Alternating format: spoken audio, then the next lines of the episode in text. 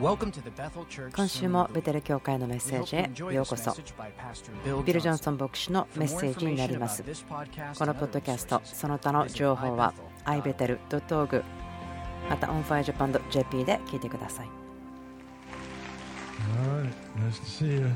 はい、また皆さんに会えて嬉しいです。クリスマスおめでとう。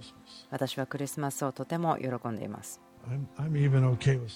サンタクロースももう大丈夫になったんです。サンタと私は長らく関係悪かったんですけれども、何年も何年も、私はちょっと霊的すぎたかもしれませんけれども、でももう大丈夫です。まあ、愛の関係があるとは言いませんけれども、まあ、なんとかやっています。まあ、一緒にお昼ご飯食べられるぐらいの関係は持っているということができるでしょう。飴でできている杖とかですね、それはもうお砂糖ないのに決まってますけども、それらのこと大丈夫ですよ。皆さん来てくださってありがとうございます。クリスマスおめでとう。私たちこのような天気のために祈ってきましたね。勇気のある方たちがすごく寒いところに行った方たちいますけれども、私はこの風のところですね、風の向きとかですね、もうちょっと具体的に塗ればよかったと思うんですけども、雨は降ってもいいんですけど、風はなしにしてくださいと言えばよかったと思うんですが、まあそこで文句は言わないことにしましょう。はい一つ読みたいところがありますけれども、これはイギリスの話ですけども、あるご夫婦がクリスマスのショッピングで行きました。ショッピングモールとても混んでいて、奥さんがご主人を探すことができなくなってしまって、迷ってしまいました。で、彼女はがっかりして、で電話してみました。心配したんです。そしたら、ご主人はこう言うんです。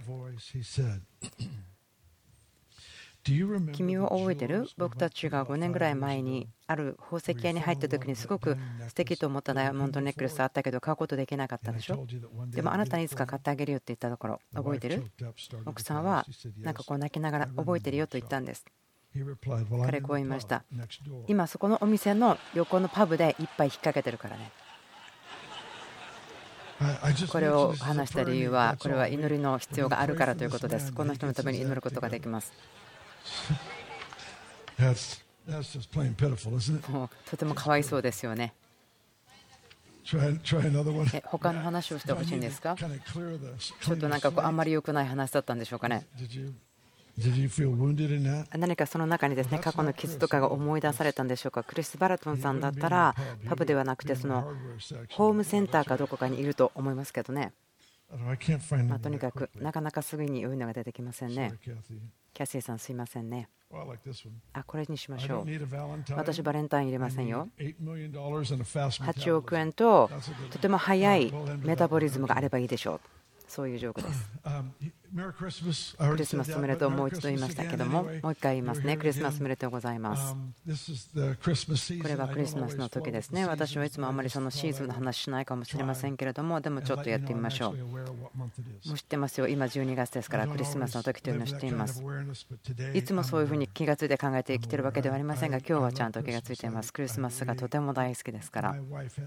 特に私の妻はですね、素晴らしいんです。私もしますけれども、12月20日過ぎぐらいになるとクリスマスだって分かってくるんですね。自分のやるべきことはちゃんとしています。大体2日前ぐらいからです何かを始めることができますけれども、クリスマスのイブにはちょっとパニックするようなこともありますけれども、私の妻ですね、彼女は素晴らしいんです。もうプレゼントを一生懸命、一生懸命、一生懸命包んで、もう私の家はですね天国が降りてきてるですね。妻がすごくハッピーなんです、クリスマスのために。私のゴールというのは、ここにいる人が全てそのクリスマスを喜ぶことができるように、そのお祝いだからというわけではなくて、でもある人たちにとっては、そのとても苦しい、悪い思い出をもたらしてしまいますよね。ですから神様がそれを癒し、あがなってくださるようにしたいんです。ですから今年が打ち破りになるように、このクリスマスの季節が全ての人々にとって、今年何かが起きたから覚えている、何かそのような年になるように祈りましょう。時々私たちはこう考えますね。持ってないもので、あ、良くなかったと思ってしまうんですね。神様がやってることも、すでにもらっているもののことを忘れてしまうんですけども、私の本当に心の叫びびです。同じことをですね何週間喋ってるかもしれませんけども先週は友人の教会テキサスに行ってました。そしてその後に何かこうオーガニックな今有機的なタンパク質を持った生き物にですね何かこう手を差し伸べるというそのような方針に行っていました。そのプログラムはですね仮というんですけれどもハンティングなんですけどもそのトリガーでですねちゃんと届くかなと思ったんですけども届くことはなかったんですね、まあ、そして私と一緒に喜んでくれるのは全員ではないかもしれませんがある方たちはアーメンと言っています私たちは成功しましたよ。ですから私たちはしっかりと食べることを楽しむことができるでしょう。先月も数週間いませんでしたけれども。私の心がですねすごくかき立てられていることがありますけれども。皆さんクリスマスシーズンですけども私の心の中にすごく強くあることがあるんですしっかり握ってくださいということ。あなたの人生の場所のためにしっかり立ってください。あなた自身のことを何か言っても被害者のようにして、その状況が悪い悪い、自分はそこで不幸だと言ってしまうのではなくて、環境によって何か影響されてしまうのではなくて、希望のまたその素晴らしい約束、それを持つ人として立っていただきたいんです。私、こうしています。あなたの状況というのは、神様をびっくりさせることではありません。あなたのどんなに悪い状況でも神様はがっかりしたり、え、知らなかったということはないんです。あそのことに対して何か準備しておけばよかった、イエス様もそのことカバーできるようにすればよかった、そんなことはありません。すべてのことに対しての必要は支払われています。私たちお互いのために戦いますね。打ち破りのために、経験があるために、神様が約束していることを経験できるために、味わえるために、共に立っています。何週間も何週間も。で、大きな打ち破りが解き放たれていると思います。今日は皆さんのあなたのものです。クリスマスのストーリーも少しもちろん話します。でもいつもよりも普通よりもちょっと違うところに行きたいと思うんですけども、イザヤ書の9章です。イザヤ9章。のような思いがありました。その救い主が来る、来た、その約束のことですけれども、その赤ちゃんがそのメサイアとして来た、救世主として来られた、ユダヤ人たちが待っていた王様だということ。旧約聖書の予言というのは、彼が来ることを語っていました。でそれがクリスマスのストーリーの一部ですね。救い主が来ると言って語られたことがそこで成就しました。だからそれはクリスマスストーリーの一部ですよ。私が考えているのはこうです。この物語、ストーリーというのがあまりにも慣れすぎていて、例えばダビデとゴリエテの話、クリスマスストーリー、ヨナがクジラに飲まれたとか、そしてまたノアの箱舟とか何かこうストーリー物語とされてしまうようなものが私たちの心にこう刺さるように語るためのそのエッジがなくなってしまうように感じるんです。クリスマスストーリーも。私たち一年中歌ってますよね。今朝も歌いました。その世界を喜べ主は来られる。これを聞いてください。これは予言的ですよね。取りなし的ですね。この血が地上が王様を受け入れるように国々が命を見つけるための祈りです神様の贖いの手が触れること取りなしの祈りこれを読んでいく時に神様がこの歌言葉この人々が歌いましたけども国々が求めている何かのために戦っている。この時に探させてほしいと思うんです。見つけさせたいんです。人々が自由を味わうこと。それがイエス様の中にあるということが分かること。羊飼いたちは見つかりに会いましたアナウンスしましたね。この場所に行きなさい。そして彼らは印を見ました。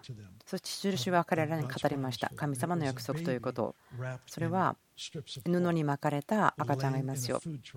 その貝羽桶の中にいますよというふうに約束があった。そこに来たものというのは彼らのためであった。素晴らしい喜びを彼らが味わうためであった。で物語は続きますね。すべての人が全員が喜びをこの贈り物の上に見つけるはずだと偉大な喜びを見つけるはずでそのように書いてある。普通のレベルの喜びではなくちょっとニコッと笑うだけではなく全く違うタイプの喜びです。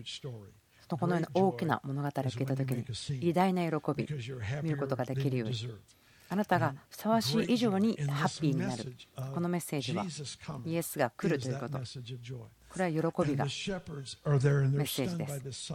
羊飼いたちは立っていて、見つかいたちがこの宣言をしました。パッショントランスレーションではこう言っていますけども、神様が天の一番高いところで栄光を受けられますように。ここで賛美をすると、神様はあちらで天で最も高いところで栄光を受けています。ですから、最も高いところに栄光があるように。次は何でしたっけ？そして地には。人のいるところに平和があるように。神様の栄光が天にあったら地には何があるんでしょうか？私たちここで見ることができます。素晴らしいパートナーシップです。私のリアリティです。ここで経験されるべきことここで起こる影響私たちがどう考えどう生きるか何を経験できるか神様に栄光があるように糸高きところでそして地に平和があるように。このところエザヤの9章を読みたいんですけども2つのところだけなんですけどもいくつかのところまた読んでいきますけれども今日はそのクリスマスのテーマでいろんなところちょっとこううろうろっとしてみたいんですね。イザヤの9章6節一人の緑子が私たちのために生まれる。一人の男の子が私たちに与えられる試験はその方にあり、その名は不思議な助言者、力ある神、永遠の父、平和の君と呼ばれる。その主権は増し加わり、その平和は限りなく、ダビデの王座について、その王国を治め、裁きと正義によってこれを固く立て、これを支える、今より常しえまで、万軍の主の熱心がこれを成し遂げる。6節一人の緑子が私たちのために生まれる。一人の男の子が私たちに与えられる。主権はその方にあり。その名は不思議な助言者、力ある神、永遠の父、平和の君と呼ばれる。いくつかのことを見てもらいたいんですけども、息子が与えられた。その名前が永遠の父なんです。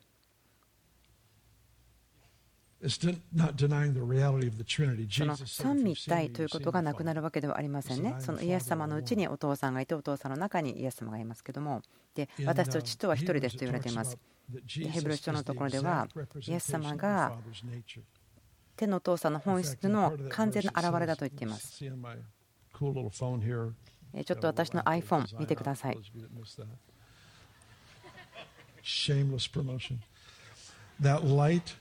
Light その iPhone 電源入れるとえモニターのところから光が出ますよね。ちょっと説明しましょう。そのイエス様はこの光のようなんですよね。iPhone 本体から出ている光。父なる神のお父さんの栄光の現れがイエス様である。それは三位一体の神様に反対することではないです。もちろん私は深く信じています。でもそのとても独創的、独特な現れなんです。お互いがお互いを表している完全にということですね。私たちこの御言葉があります。約束があります。Oops, I just pushed the wrong button, which means my phone will be dead. All right, there we go. 私たちには素晴らしい何か約束がありますね。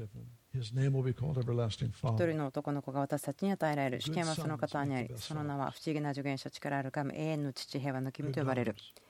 良い息子、良い娘というのはベストな父、母になることができます。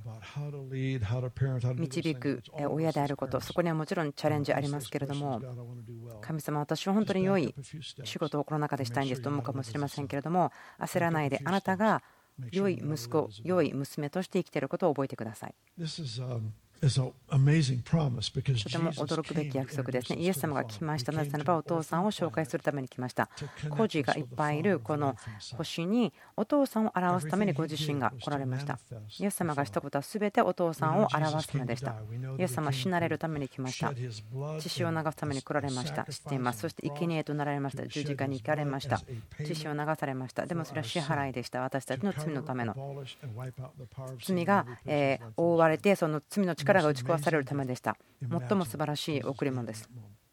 イエス様がそれを通ったことを覚えてください。その賜物の贈り物の中で、イエス様は天のお父さんの人々への心を表していましたデモンストレーションしていましたすべてされたこと例えばイエス様の足元ですねその不貧困で捕まった女性がいた時も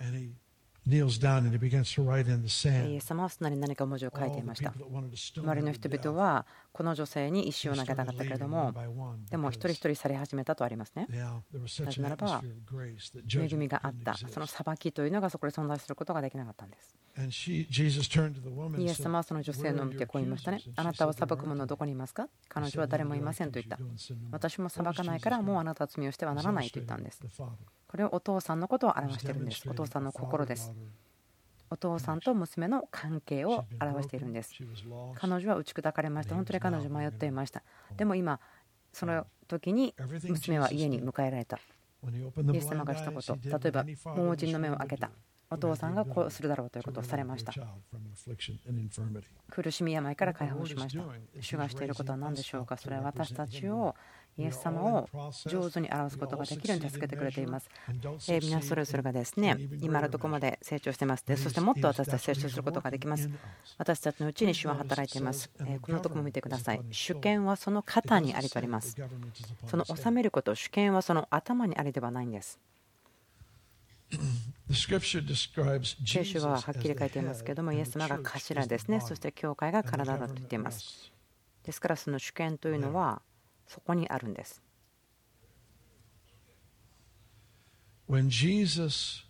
イエス様が私たちを命にもたらしたときに、イエス様が全てを作られたときに、神様が天と地を作られたときに聖書を言っていますけども、神様は天をご自身のために作られ、地を人のために作られたとあります。そして人に地を任せた、神様の代理として治めるように。一人の人が罪を犯し、その鍵、権威の鍵を敵に渡してしまった蛇。レベルに渡してしまった。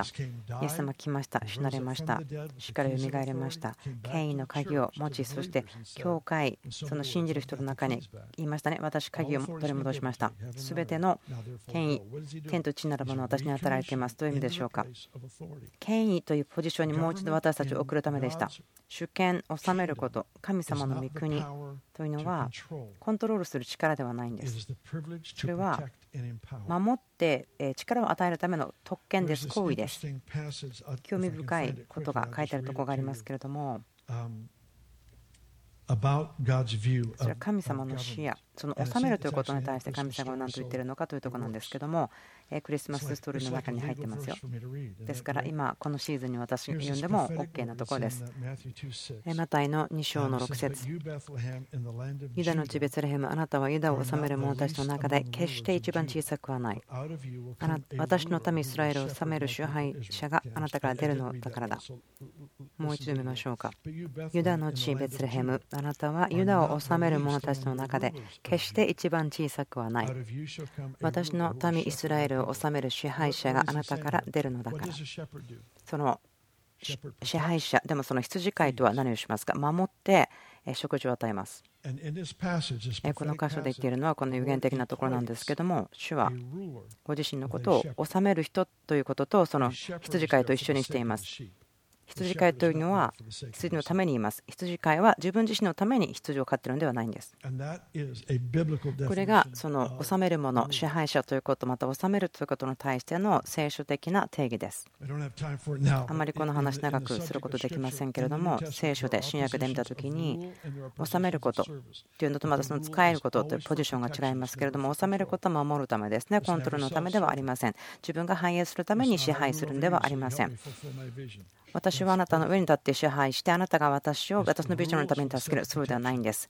支配するというのは守るためです。そして力を与えるためです。そして可能性を与えて養うためです。この部屋にいる方たちは皆さんそれぞれそんな役割を持っています。みんながその役割を持っています。影響を持っています。誰かの人生に対して力づけて、使命のために送り出して祈ることができるし、パートナーシップを持ったりすることができます。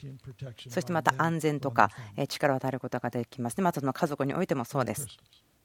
クリスマスおめでとうございます。これはクリスマスですね。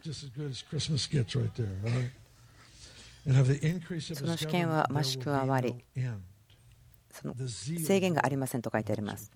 主の熱心がこれを成し遂げるとあります。イザヤの35に言ってほしいんですけども、とても素晴らしい聖書箇所ですね。ここはまたその救世主、メシアニックのところです。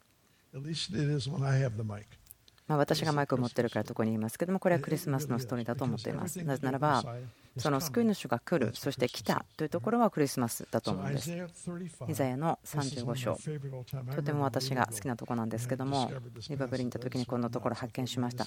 すごく嬉しくなりました。もう一番かっこいい素敵な聖書箇所だと思いました。一節荒野と砂漠は楽しみ、荒れ地は喜び、サフランのように花を咲かせる。一つ目を覚えてください。このような言葉の時には、預言書に書いてある時には、この自然の自然界のことを使って、霊的なコンディションのことを語っています。例えば、雨とか川とか水たまりとか書いていますけども、そのところは聖霊様がやってくることそして変化をもたらすということ命をもたらすその荒れ地とか不毛の土地とかそれをよくですね人々の心人生のことを語っています。ですからそのことをちゃんと頭の中で変換してください。2節。盛んに花を咲かせ喜び喜んで歌う。レバノンの栄光とカルメルやシャロンの意向をこれに賜るので彼らは主の栄光私たちの神の意向を見る思ってください、考えてください。主の栄光というのは、神の民の上にこれからもっと見られていきます、増加していきます。主の栄光というのをいくつかの方法で見ることができます。出エジプト記、そしてここです。出エジプト記の時ですね、主の栄光を見せてくださいと言った。私の良さをあなたに見せようと言ったんですね。神様の良さというのが神様の栄光です。2つ目というのはここにあるんですけども、素晴らしさですね。意向と書いてありますけども神様の臨在というのが現れる時にその私たちの家にとどまる時に集まりにここでは起こっていますけども家でもそうかもしれません。個人の人生の上においても神様の臨在があって人々が理解を得てそして神様の良さ神様の高品質さ優秀さそれらに触れられていくということです。3節命令ですね。弱った手を強め、緩めく膝をしっかりさせよ。心騒ぐ者たちに言え、強く割れ、恐れるな。見よあなたの神を。復讐が、神の報いが来る。神が来てあなた方を救われるとあります。一つは命令だということです。ですから葛藤している人、弱っているところに行ってください。見つけてください。捕まえてあげてください。好意を与えてください。そして宣言してください。強くありなさい。恐れないでください。恐れはあなたのものではない。約束なんです。神様が守りますよ、弁護しますよということを言ってあげてください。ここに約束がありますよということです。自分の考え方の中でですねこう考えていることがあります。10年ぐらいやっていますけれども少し私が理解してきていることを話しましょう。あなたと私が誰かに好意を表すときに神様はその人に好意を表してくださいます。私たちですねこの話を過去にも話してるんですけどもエペソの4章素晴らしいですね。29節。悪い言葉を一切口から出してはいけませんただ必要な時人の徳を養うのに励ますのに役立つ言葉を話し聞く人に恵みを与えなさい。聞く人に恵みを与えますというふうに言ってるんですね。それをするときに言っております。励ましの言葉、その時に必要であるならば、それは聞く人に恵みを与えます。恵みというのは、神様の行為というふうに言うことができるとも思います。分かりますか？あなたが励ましの言葉を誰かに持っていく渡す時に神様は私の神の行為をあなたが励ます人に与えますというんですね。すごく驚きます私見てきました。過去の何年かにわたって観察してきました。までもそれはアクシデントのようなものだったんですけども私と妻のベニさん私たちの良い友達でも本当に難しい状況にあって危機的な中でいくつかの状況はとの経済的な危機でした。私たち彼らを助けることができたのでそれをしました。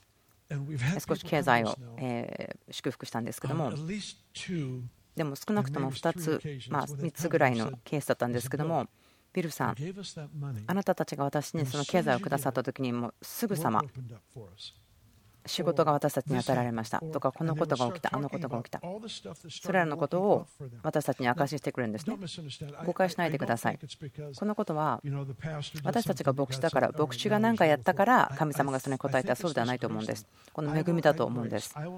私は恵みを与えますよ。あなたが励ました人に神様の声を神が与えますよということです。光は光を引きつけます。経済的に与えることをした時に。助けたりすることもそうです。それを見てきました。物事がその人たちの人生にも開くんです。神様がご好意を注ぐからです。このことを見てきました好意ということにもそうでしょう。いろんな人々。特にですね群衆の中で目立ったりとかしない。まあ皆さん自分たちのことそう思うと思うんですね。あの多くの人たちの中の一人だ。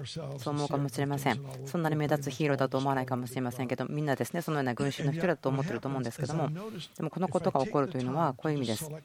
誰かを選んでその人に注ぐんです励ますんです予言するんです。少し時間を過ごすとか祈ってあげるとか。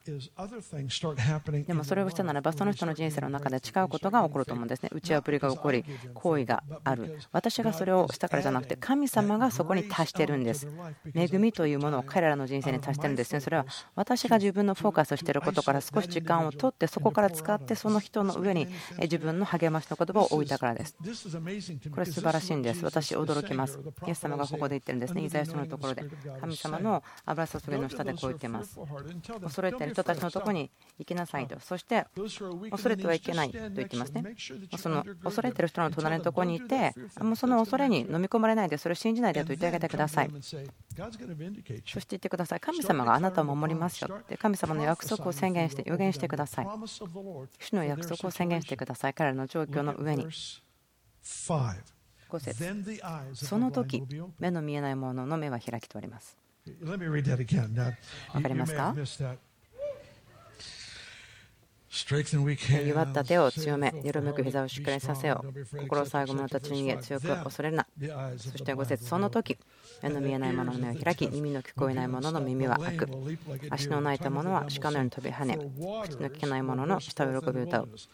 ランドに水が湧き出してありますけども、水というのは有限的な言葉です。聖霊様が豊かに影響を与えていること、霊肉魂に対して。その人にすごく聖霊様が豊かに影響を与えているということですね。あなたが強くあれというんです。あなたが恐れてはならないというんです。あなたが誰かに、あなたは素晴らしい。あなたは神様に助けられるよ。神様があなたのために戦っているよ。何か良いことがあなたの人生に起こるよと、あなたがそれを言うんです。その時、私が来てあなたができないことをしよう。文字の目を開かれ、聞こえない人の耳を開かれ、あなたはあなたのできることをして、あなたは私をその状況の中に導き入れるんですね。不可能だというところに私を導き入れるんです。パートナーシップです。糸高きところに神に栄光が、そして地にはというつながりがありますね。パートナーシップですから、神様が地上でしたいことは、その従う人たち、その器を通して、シンプルに信じる人たちを通して、そのあなたが重要だからとか、そういうことではなく、もちろんそのそのことありますけど、でもそれが一番重要なことではない。神様がもっと重要ですよね。人の価値はありますけど、神様ご自身が素晴らしい価値があって、あなたを選んで、私たちを通して働くということ、そのことにすごく私は驚かされます。すごく未だに不思議だな、このことと思うんです。神様がどれだけ自分のことを愛しているのかということに対して分かっているんですけども何かが起こった時にああわあすごいね本当にこの神様の愛のことってちょっと分かっただけなんだっけっていつも思わせるんです。エリックさんがですねある女性の話を分か,、え分かち合ってくれましたけども紹介してくれましたら何週間か前でした。それはですねこんな話だったと思うんですね。何かその、えま麻薬中毒とか、すごく人生がとても大変だったんですね。でも彼女ここにいて今は仕事もあるしお家もあるというように本当に神様の贖いの素晴らしい証となったんですけどもエリックさんはですねいつも彼がやることをしてくれるんですね。インタビューするんです。彼はすごく人のストーリーを聞くのが好きなんです。あなたの話聞かせてくださいと言ってですね聞いたらですね彼女は言うんですね。その始まりのところはこのベテル教会のスクールの生徒さんが公園を歩いてた時に彼女を見つけて彼女のところに来てこう言ったんです。あなたはとても素晴らしいの知ってる？こう言ったそうです。あなたは素晴らしいですねと言ったそうです。エリックさん、彼女に聞きました。その変化があなたの人生できたのはいつですか？と聞いたときに、彼女はアル中だったりとか、そのマネック中毒とか、なんかそのような状況の中にいたしまった、ホームレスであったり、いろいろ本当に難しいことあって、葛藤もあったんですけどと。で、状況が変わったのは、その生徒さんが来て、あなたは素晴らしいんだよって言ってくれた時でしたと。何が起こったんでしょうか？考えてみてください。お父さんはずっと待ってるんです。その生徒さんたちが誰かを励ますのを待ってるんです。天のお父さんが愛している人たちのとこに行くんですね、皆さん。そして神様、人々とパートナーシップを持って働かれるのを選んでるんです。その主権は肩にありとあります。その重い頭に主権があるとは言ってないんですね。自由の統治です。待ってるんです、神様は。神様がその役割を与えた人たちが自由を配る者たちになること。そして、の生徒さんがとてもシンプルな言葉を持ってきましたね。とっても本当に人生が大変な手伝いをとこに行って語りました。で、その時に人生が変わり始めた。というのを聞きました。本当にそれ神様の回復のモデルの話になるなと思うんです。神様こう言ってますよね。弱った手を強め、よろめく膝をしっかりさせよ。心騒ぐ者たちに言え。その人たちと共にいて一緒に立って宣言してください。励ましてください。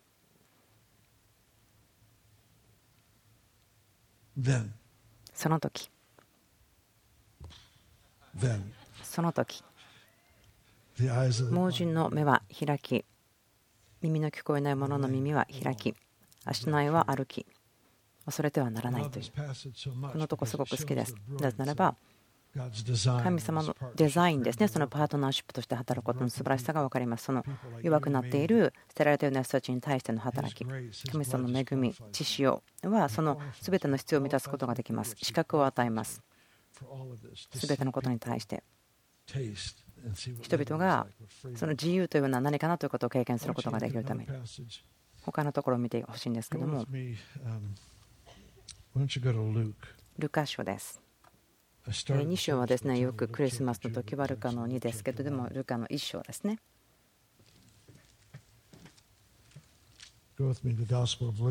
ルカの福音書の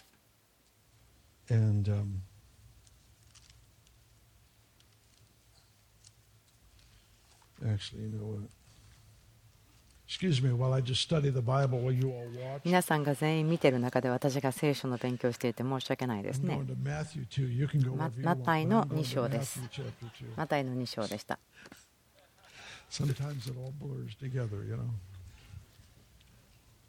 マタイの2章です。今日はその約束の日、勝利の日、自由が見つけられる日。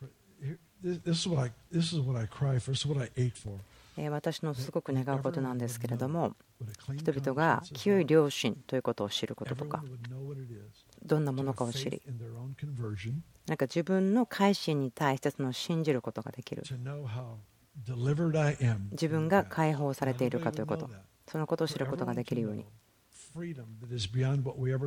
私たちが不可能だと思っているような自由も実は可能だということ例えば家を所有したいと思っている人が全て家を所有することができる。霊的なこと自然のこと私もそのことですね。こう2つに区切ることはしないんですね。何か全てそれらはこうブレンドしている。混ざっているそのように考えていますから混ざっていますよね。ここにストーリーがあります。東方の博士たちですね、賢い人たち、星を見てやってきました。で、ベツレヘムに行きました。え8節ですね。こう言ってから彼らをベツレヘムに送った。言って幼子のことを詳しく調べ、分かったら知らせてもらいたい。私も言って拝むから。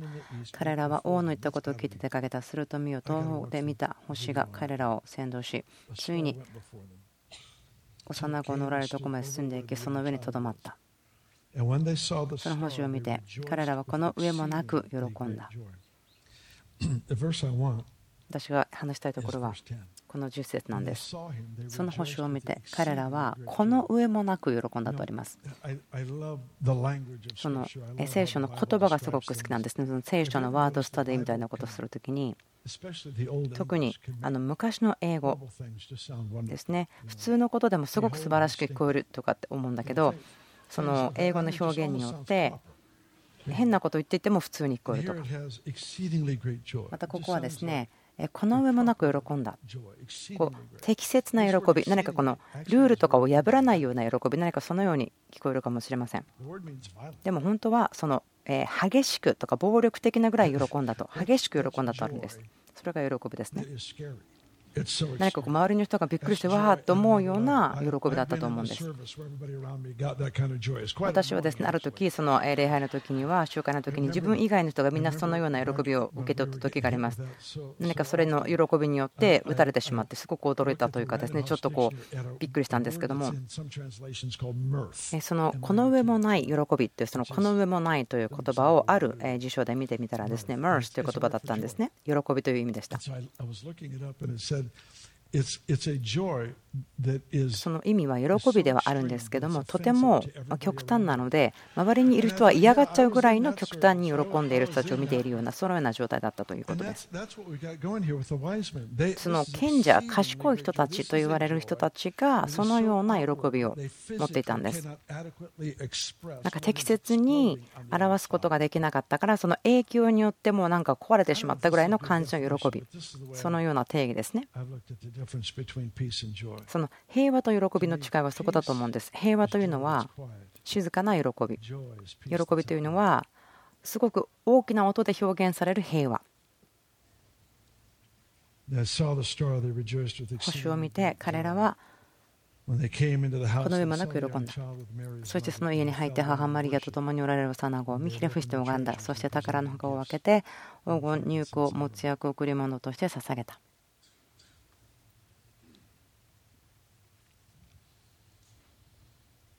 This is one of the most profound examples of what to do before you とても深いことですね。get what you want to get. あなたが受け取りたいものを受け取る前にすることです。賢者たちは星を見て喜んだんです。イエス・キリストそのものの前にまず星を見て喜んだんです。約束を見た時点ですごく喜んだんです。その時に喜びが始まります。約束で喜んだ時に贈り物の前にひれ伏すことは問題ありません。彼らはイエス様を見に来ました。贈り物を開けたんです。礼拝の表れとしてあなたがその犠牲を払わないような方法で礼拝をしないでください。犠牲を払うということは便利とかやりやすいとかそれ以上のものですよね。お金のことだけではないですよ。心を委ねることとかの話をしています。その自分にとってやりやすくないけど何かをすることそれが必ず必要だと思っています。何かその昨日犠牲を払ったけども何かそれによって今日は便利になりましたよできるようになりましたよということかもしれませんはい、それでは今日はそろそろまとめなければいけないと思うんですけども、ルカ書の2章、その天使とか羊飼いとかありますよね、その素晴らしい喜びを伝えに来たのですありますけども、この素晴らしい喜びというところがあります。で今度はですね、マタイの7章で終わりにしたいと思うんですけれども、クリスマスおめでとうございます。私も今日何回か言ってますよね。クリスマスが来た頃にはもうなんかああもうクリスマスいっぱい楽しんだなと思うことでしょう。まあ終わってよかったとは思わないと思いますよこのクリスマスのミュージカルをですね昔そのリバベルの教会でしようと思ってたんですね。でもそれキャンセルになったんですね。で私たちがそれを前からですねキャンセルになったよという連絡をしちゃった時にその小さな子供がですねえー、ありえないと思ったんです。ねなぜならばその子はえクリスマスがキャンセルになっちゃったの？と思ってもう座ってる椅子から起こしそうになってああそんなバカなと思ったそうです。その牧師のビルさんがあもう今年クリスマスはキャンセルっていうその権威があったかもしれない。そのように思ったそうですけどもその時点でそれもびっくりですよね。とても面白かったんです。おかしい出来事だなと思ったんですけども、両親はですねその子供を見てですね、え、もうない、クリスマスキャンセルされちゃったの？じゃなくて、いや、違うよ。クリスマスのミュージカルをキャンセルしたって言っただけでしょってお話をしたそうです。多くの人にとってはクリスマスというのは伝統ですよね。贈り物を交換するとか。私、すごくそれハッピーですよ。好きですよ。But this Christmas, I want でもこのクリスマスは何かちょっと違うことをしたいんです。Matthew 7, verse 11. マタイの If you 7章の being 11 evil, してみるとあなた方は良いものであっても自分の子供には良いものを与えることをしているんです。とすればなおのこと天におられるあなた方の父がどうして求める者たちに良いものをくださらないことがありましょう。あなたが悪いものではあっても自分の子供には良いものを与えることを知っているのです。とすればなおのこと天におられるあなた方の父がどうして求める者たちに良いものをくださらないことがありましょう。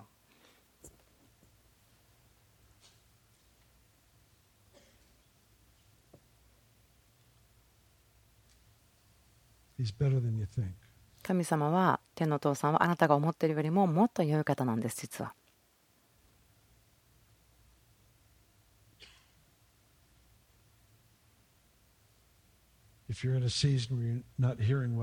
う him, んあなたがもし神様からあんまりよく声が聞こえないなと思っていても.でももしすでにあなたに聞いてほしいことは語ってるよということで静かにしてるのかもしれません。He's not a punisher. それは神様があまり聞こえないというのをあなたを罰しているわけではありません。神様はお父さんです父を紹介するには息子が必要です。ある人は背景としてお父さんいなかった、お母さんがいなかったかもしれません。またはあるお父さんいたけれども、本当に虐待したりとか、本当に悪いお父さんだったかもしれません。県のお父さんはミクを送りました。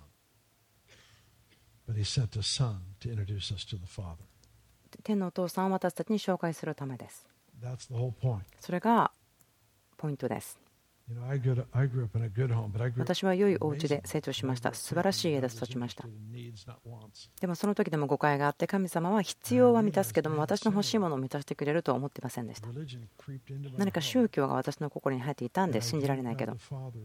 でも気がついたことはその天のお父さんというのはお父さんというのはその個人の職員のように3食ご飯を食べさせて寝る場所がある。それだけではないんです。必要を満たすだけではないんです。だけど代わりにその関係の中において神様の現れとして成長させていくこと。でそれはあなたです。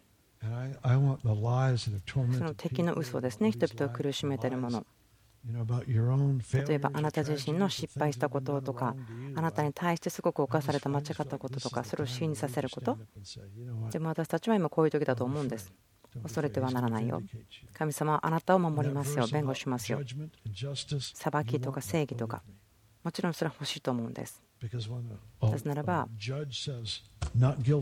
その裁く人ですね。その裁判官です。けど裁きつかさですけども彼はこういうんですね。あなたは無罪である。あなたは有罪ではないという人なんですね。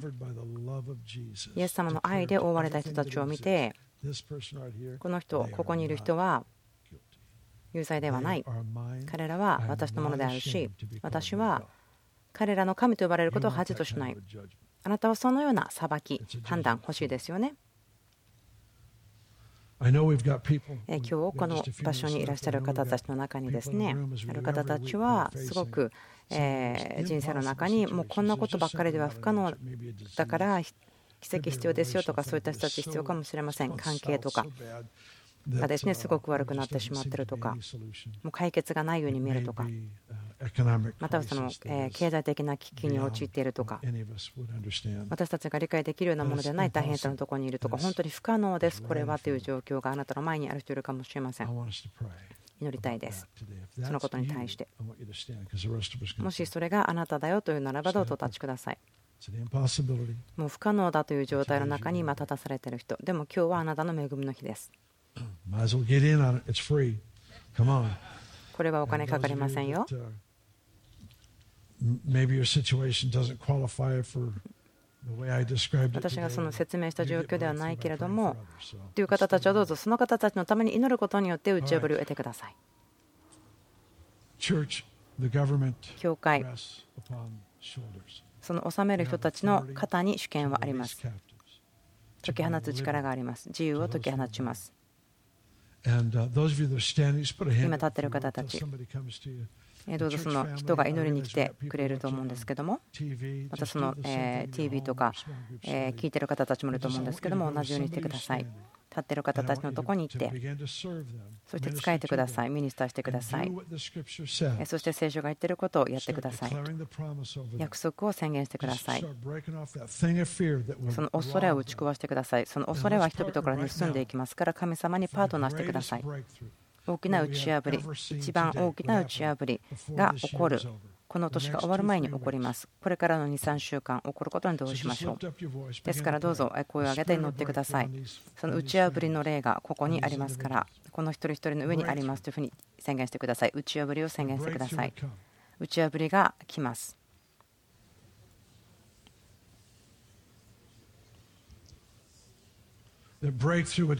打ち破りが来ます。打ち破りが来ます。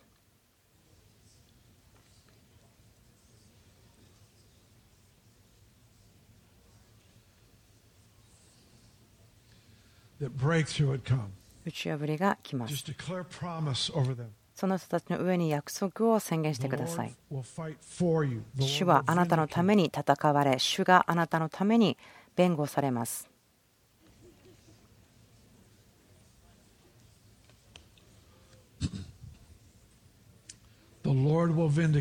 主はあなたを守ります。あなたを弁護します。何か聖書箇所の約束を主があなたに思い出させるならば、そのところをその方たちの上に宣言して祈ってください。その手が届かないとか言うならばですね、立っている方たちのところにどうぞ今参加して信仰で祈ってください。打ち破り、打ち破りはあなたのものです。キリストにある相続としてあなたはそれを受け取っています。イエス様が死からよみがえったように、よみがえりのキリスト、その霊があなたの上に来ます。そしてあなたによみがえりをもたらします。死んだ夢とか、死んだ状況とか、失ってしまった状況とか、宣言します。家族に対してイエスの素晴らしい皆によって。死のあるところの命がやってくる弱さとか病気があったところに健康が癒しが来るもう賭けとか欠乏があったところにその満たしが来る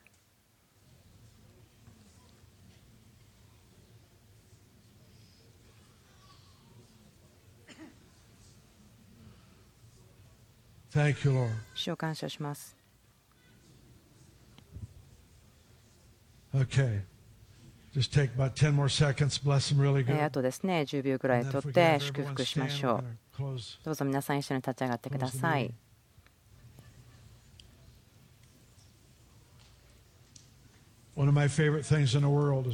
私のすごく大好きなことですけれども、皆さんが他の方たちのために祈ることです。その打ち破りのために祈ること、素晴らしいストーリーがたくさんあります。私たちが祈るとき、皆さんが祈るとき、素晴らしいことが起こっています。もうあと少しだけ待ってもらっていいですか。ここにいらっしゃる方で、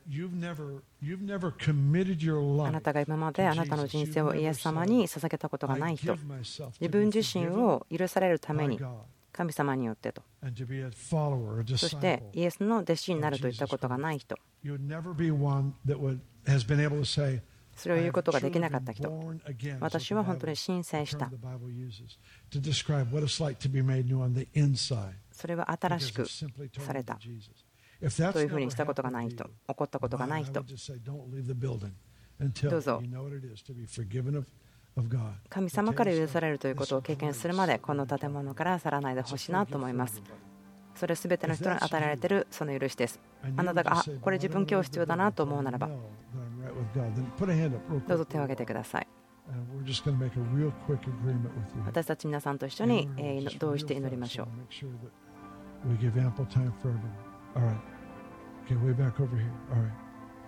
はい、そちらにいらっしゃいますね。